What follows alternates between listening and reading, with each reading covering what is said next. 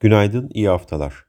Amerika'da Silikon Vadisi Bankası'nın ardından New York merkezli Signature Bank'ın iflası açıkladı. Amerika'da Cuma günü açıklanan tarım dışı İslam Şubat ayında 311 bin ile 225 bin olan piyasa beklentisini aşarken işsizlik oranı 0.2 puanlık artışta %3.6'ya yükseldi.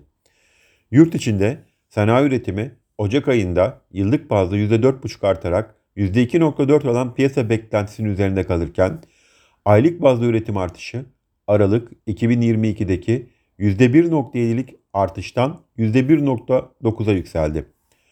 Ocak ayında işsizlik oranı bir ay öncesine kıyasla 0.5 puan azalarak %9.7'ye gerilerken yıllık bazda ise 1.5 puanlık iyileşme kaydedildi. Bugün yurt içinde ödemeler dengesi ve perakende satışlar verileri açıklanacak. Yurt dışında önemli bir veri akışı bulunmuyor. Bu sabah Asya endeksleri satıcılı görünüm sergilerken Amerika'da vadeli endeksler alıcılı işlem görüyor. Borsa İstanbul'da yatay bir başlangıç öngörüyoruz.